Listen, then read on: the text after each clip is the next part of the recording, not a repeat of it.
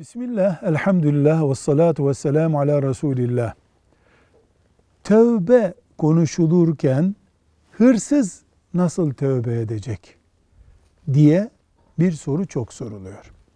Ona cevabımız şudur. Diyoruz ki tövbe Allah'tan af, kuldan helallik istemektir.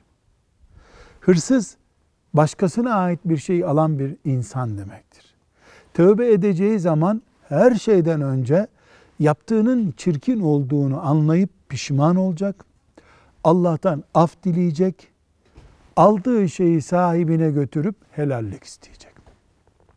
Sahibini bulamayacağı şekilde bir camiden bir ayakkabı çalmış ise veyahut da sahibine götürse o onu öldürecek böyle tehlikeli bir şeyse yine o aldığı şeyi götürecek belki bir fakire verecek verecek kimseyi bulamayacağı için sahibini bulamayacağı için bütçesinden üzerinden o haram olan şeyi çıkaracak. Böylece Allah'tan af kuldan helallik dileyerek hırsız tövbe edecek. Çok pişman oldum Allah affetsin kulu da affetsin diye baştan savdığı zaman tövbe etmemiş olur.